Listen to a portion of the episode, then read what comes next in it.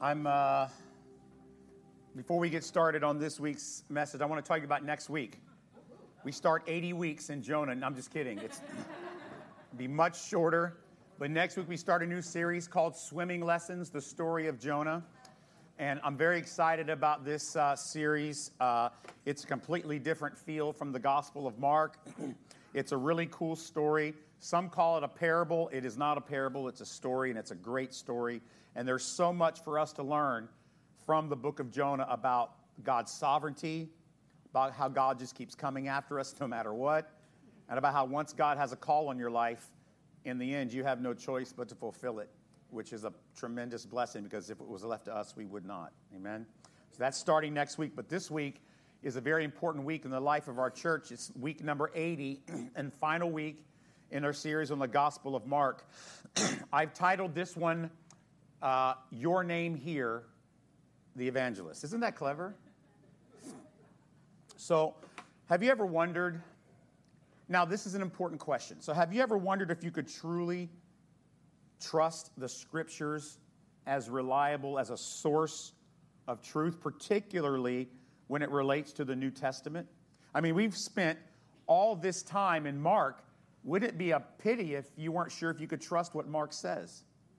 Of course, in any decent church, there are some churches that don't teach you can trust the scripture, but in a decent church, that's what we're told to do, right?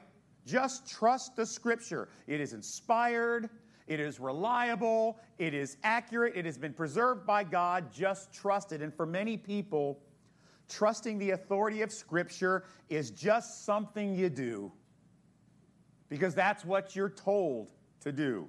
Trust Scripture. But don't you want to know why? I mean, I guess to a degree, it's okay just to blindly trust Scripture, I guess. But if someone asks you to explain why do you trust the New Testament? Like, why would the Gospel of Mark be something you'd want to study for 80 ridiculous weeks? Where would you begin? Why would you be able to tell them that you have trust? What seems to be blind trust in Scripture.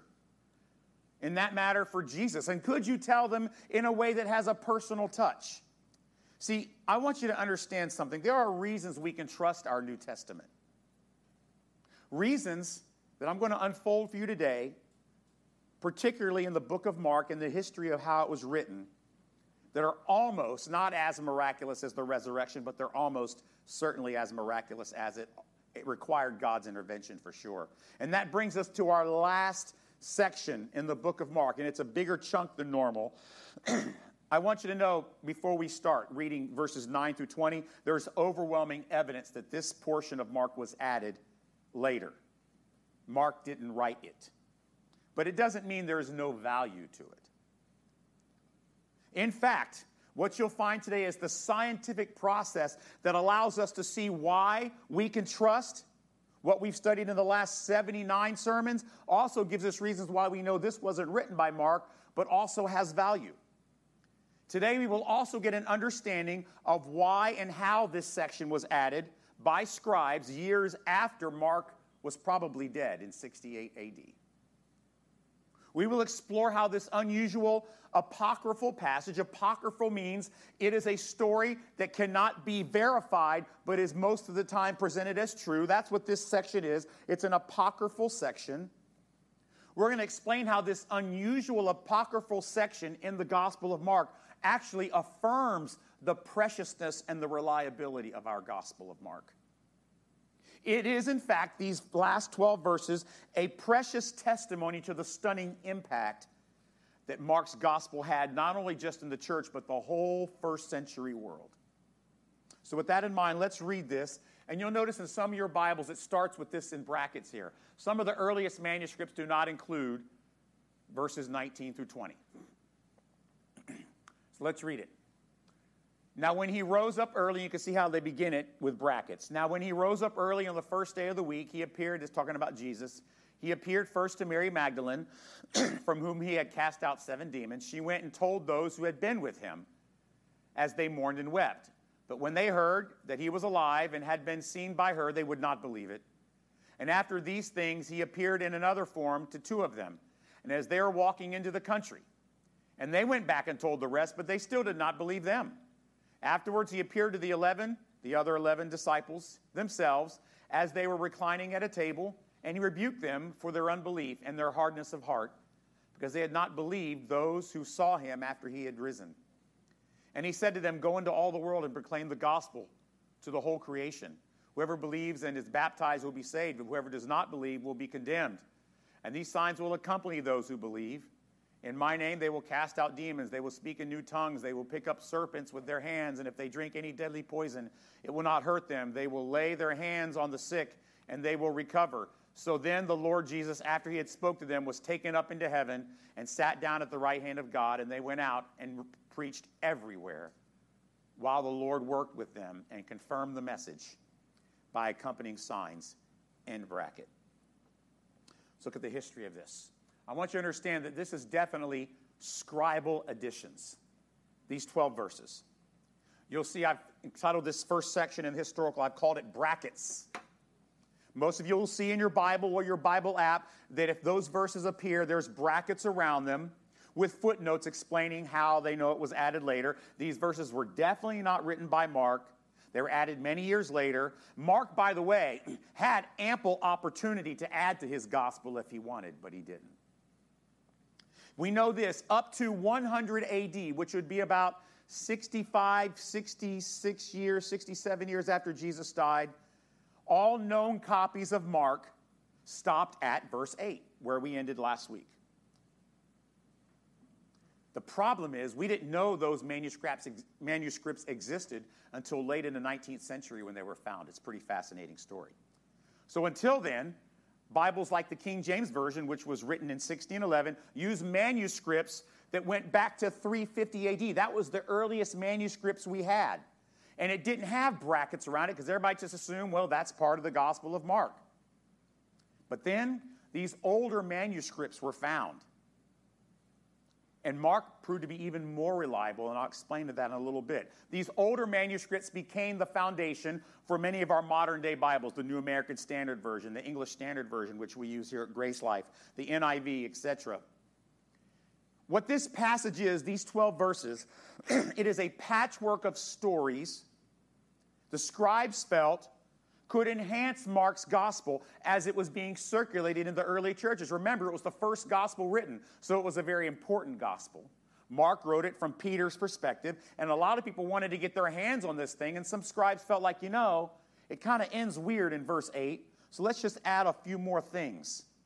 Now, they took all the details, they didn't make this stuff up out of whole cloth. They took all the details from other portions of other gospels in Matthew, in Luke, and in John, and they even took some in Acts chapter 28, verse 3. That's the story where Paul was preaching, and because they started a fire, a snake was in the, the fire pit and it jumped out and it didn't bite him and he didn't die. And that's kind of where that's all taken from a story of Paul, even though it seems like a bizarre thing. Snakes and poison, what are they talking about? It was taken from Acts 28 3. But what we know is there is plenty of evidence that these, these verses, the conclusion, that they aren't original. And we learn this from this, and I know that some of you are going to already start glazing over, but please don't. It's very important because when we're done, you're going to know why you can trust your Bible every time you open it. We know these aren't part of the original Gospel of Mark because of an archaeological discipline they call textual criticism. What textual criticism is, it is the study of volumes and volumes of ancient manuscripts that are copies of one thing. And what you do is you go through and you find all the variants, all the mistakes, all the differences within them. And the older your manuscripts are and the more alike they are, the more consistent, the better it is.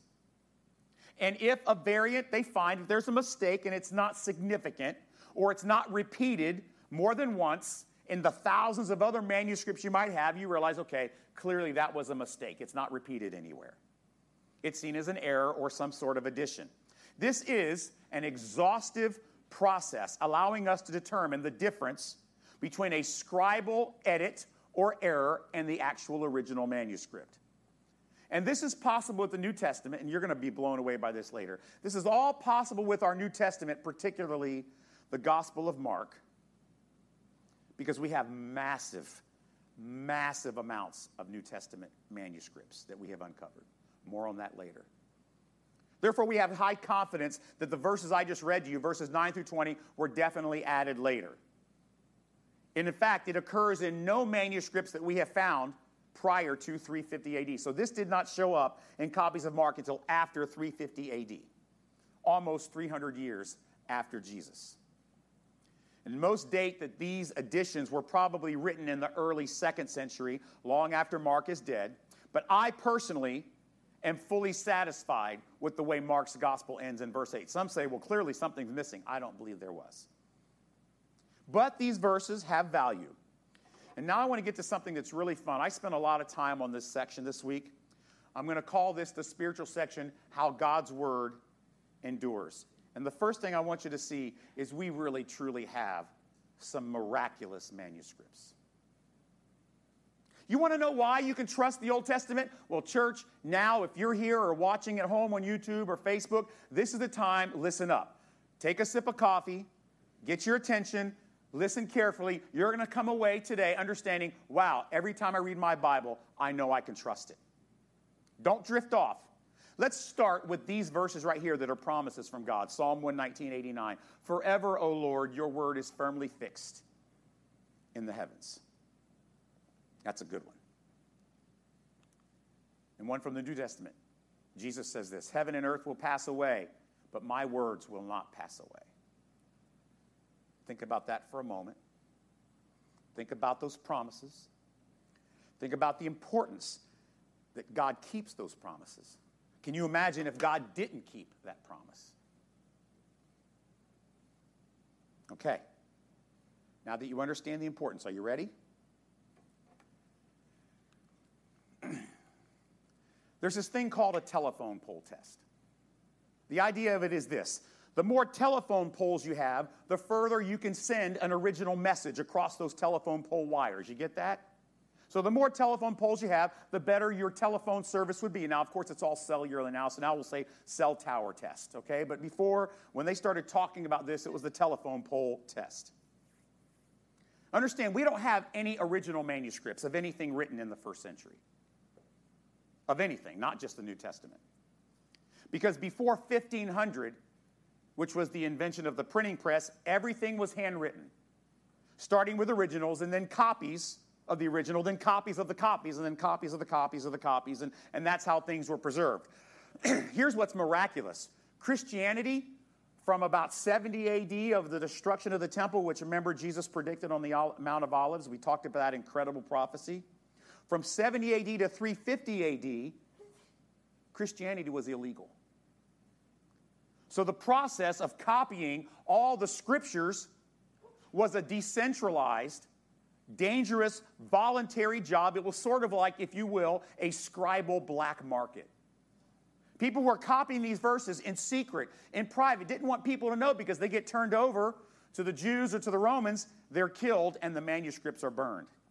Unlike the Quran, for example, the Quran was preserved by a very well funded, centralized authoritarian process in one place.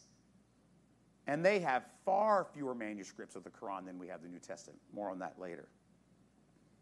So here's the problem armies and emperors and kings and rulers sought to destroy the church and all of its writings and all of its copies. This was clearly spiritual warfare. The enemy wanted to stamp out this movement of Christianity because it was going to save souls.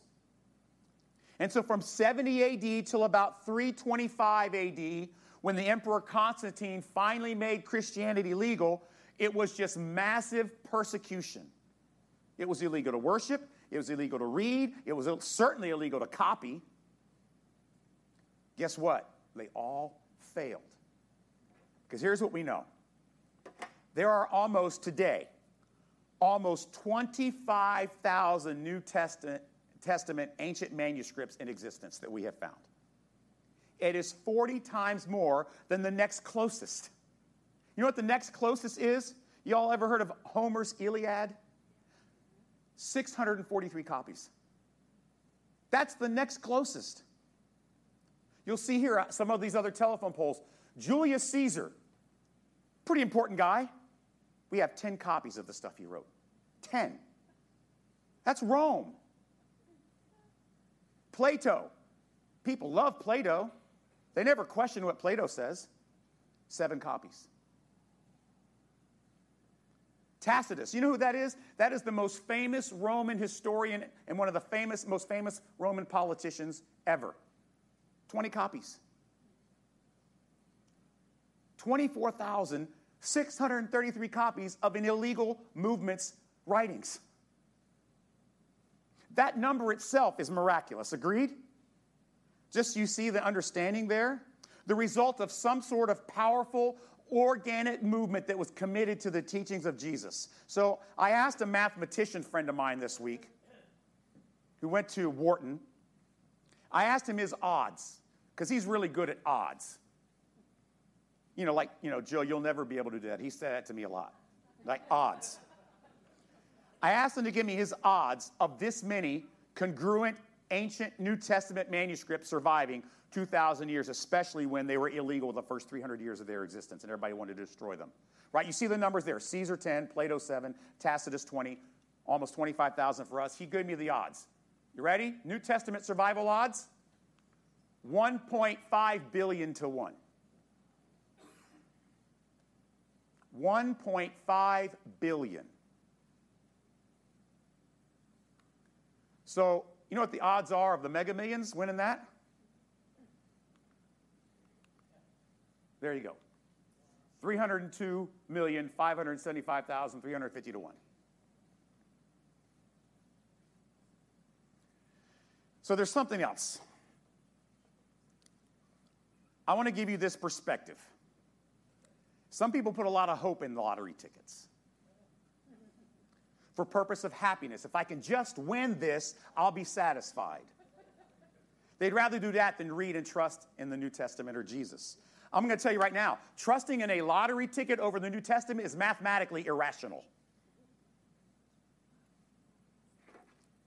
Each discovered ancient text has been exhaustively analyzed by people who hate Jesus and people who love Jesus.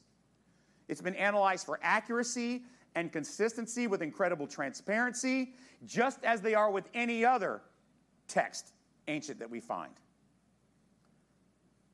And because New Testament manuscripts, and now I'm going to make sure you understand this, because they're hand copied, there are tons of errors. But they're easy to pinpoint because we have so many manuscripts, right? A wrong word here, a misspelling there, word order here and there, some sort of punctuation. It's easily noticed and clarified because we have thousands of other texts without that same mistake. I explained that to you earlier. They find a mistake and it's not repeated. We know that clearly that's a mistake. This vast array of manuscripts, even with some of the copy errors, these black market scribes, remember, they're doing it under pressure and duress. This vast array allows textual scholars, both those who love Jesus and those who hate Jesus, they believe they have been able to reconstruct the New Testament. Would get this, you ready? 99.9% accuracy to the original manuscript because of the voluminous manuscripts we have to work with. No other ancient writing can even come close they think that Tacitus' writing is about 38%. Caesar, about 3% possibility that it's accurate. Just an example. That's not just Christian textual scholars saying this, it's thousands of secular scholars that agree. That's amazing. So, why is this important? Pastor Joe, why are you boring us with textual criticism? Here's why. You ready? 400,000 variants in these 25,000 texts. 1% of them are repeated.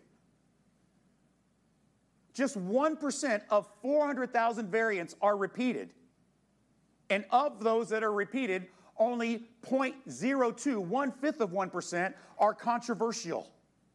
Text that might change the meaning somehow.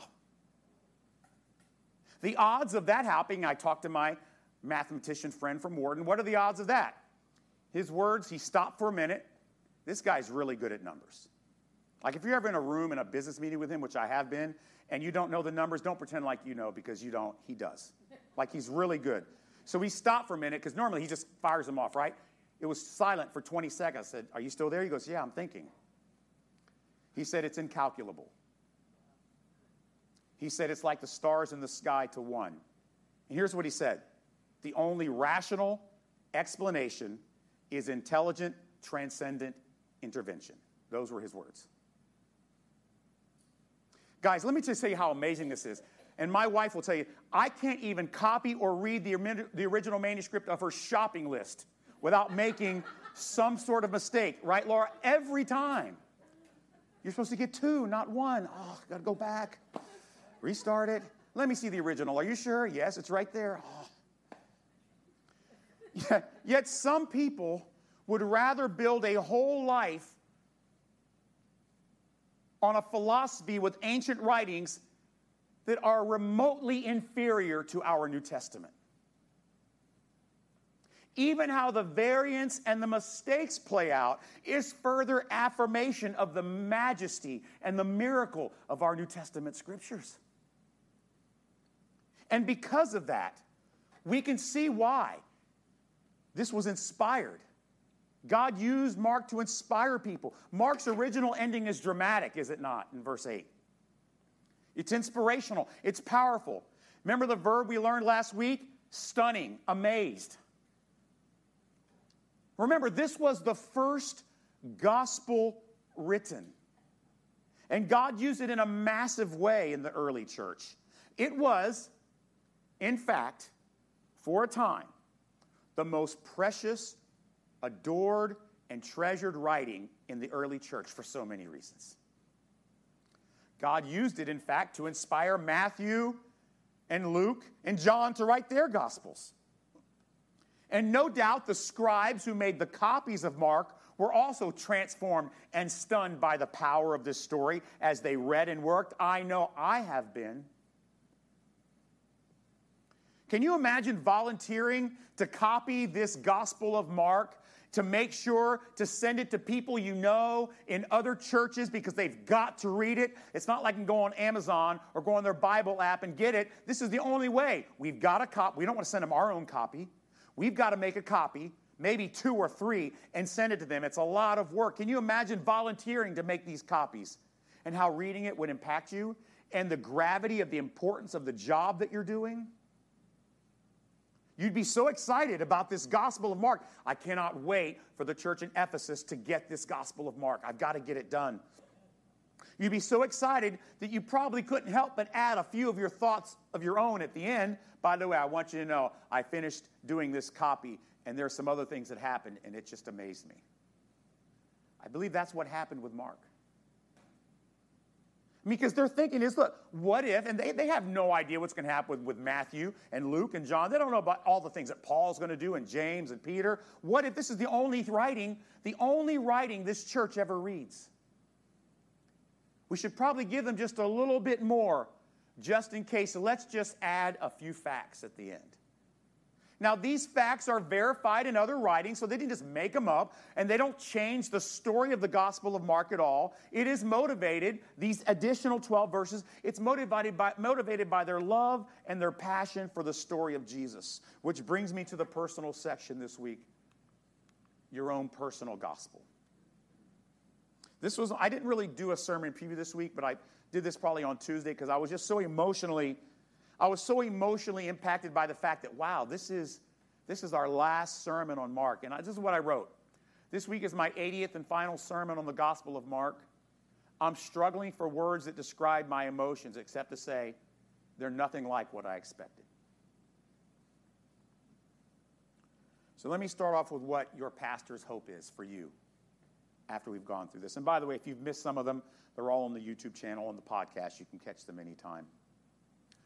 Unlike you, I've had a privilege, a weekly platform that has allowed me to tell you how Mark has impacted my heart. My sermons, believe it or not, are not inspired or infallible. They are my personal experience based upon my intense, deep study of the original Gospel of Mark. I will tell you, what the Gospel Mark has done for me spiritually in my own life, there is so much that I have left out each week because I only have like 30 to 35 minutes with you. There's so much I've left out.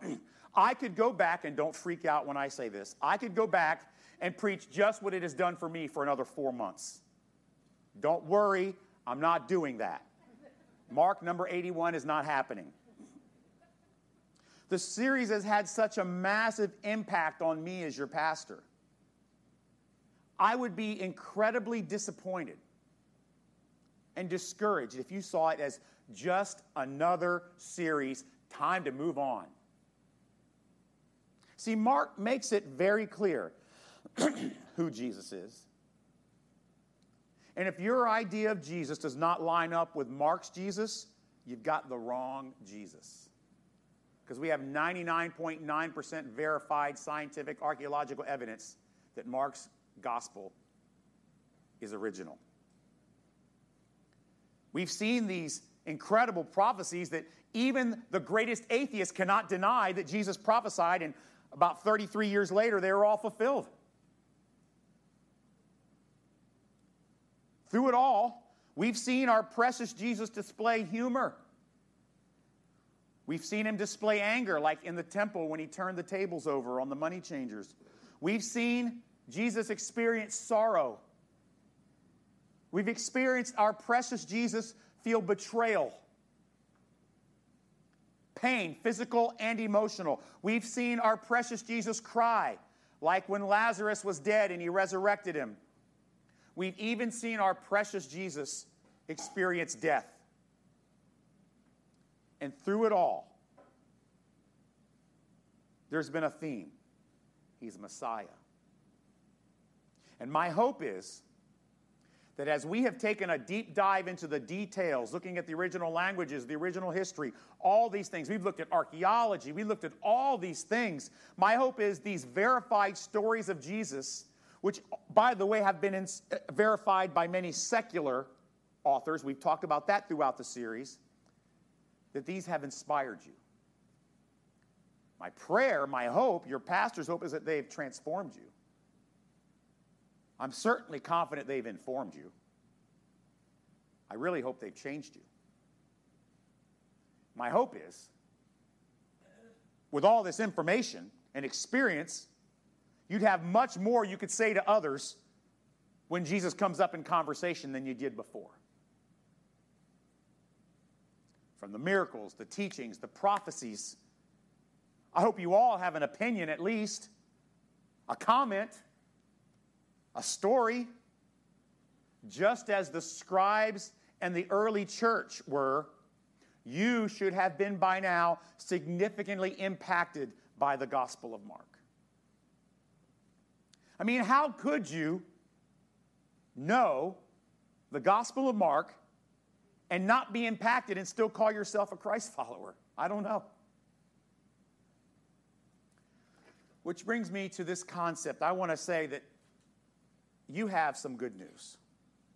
Knowing this, what if you, just for a moment, what if you could write and add 12 verses to the Gospel of Mark today? your own story, your own little details you want. Oh, and by the way, I want to tell you something that happened in 2020 or 2021 or, or 2019. What if you could add 12 verses? Something you would love people to know about your Jesus. Stuff that he's done for you or for your friends. I mean, if you know who Jesus is at all, you certainly should have something. You should have at least 12 verses you could write. Look what Paul says in Romans 10 14 through 15. How then will they call on him who they have not believed? And how are they to believe in him who they have not heard? And how are they to hear without someone preaching? And how are they to preach unless they are sent? As is written, How beautiful are the feet of those who preach the good news. Have you ever heard good news? I mean, not just good news in like, oh, cool, I got my stimulus check. I'm not talking about that. I'm talking about like real good news that impacts you and many others around you. What was your first reaction when you heard this good news? Did you want to hide it? Oh, this is really good stuff, but I don't want to tell anyone. Did you want to keep it to yourself? Or did you want to be a part of this good news story? When you shared it with others, did you just repeat the headline and move on? Oh, by the way, blah, blah, blah. That's great. Or was it more like, Okay, listen, I want to add some context to you. Here's the news. Let me give you some more information. I was here when I heard it. This is how it made me feel. I was amazed. I was stunned. I couldn't believe it. Let me tell you what others felt or what others said. I could not believe how I felt. You didn't change the news at all. You gave them the good news, and you were celebrating it by sharing your own personal perspective. You're excited about how this news has impacted you, transformed you, changed you, and you said, Listen, here's the news. Let me tell you how I felt. That's what's happening in verses 9 through 20. It's what should be happening with us. With this reliable, trustworthy, powerful story of Jesus in the Gospel of Mark. Which brings me to the last point in this series. I've called it Your Great Commission. So, my favorite verses in this extra section of verses 9 through 20 that weren't written by Mark, but written by scribes who loved Jesus and were excited are verses 14 and 20. In verse 14, Jesus rebukes them for their unbelief. But then, verse 20, he sends them to preach into all the world.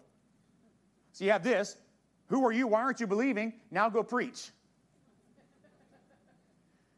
You remember how Mark's gospel, remember how this was a theme early on, and frankly, all through it? Mark's gospel told us repeatedly how the disciples just couldn't get it. They were slow to understand who Jesus really was.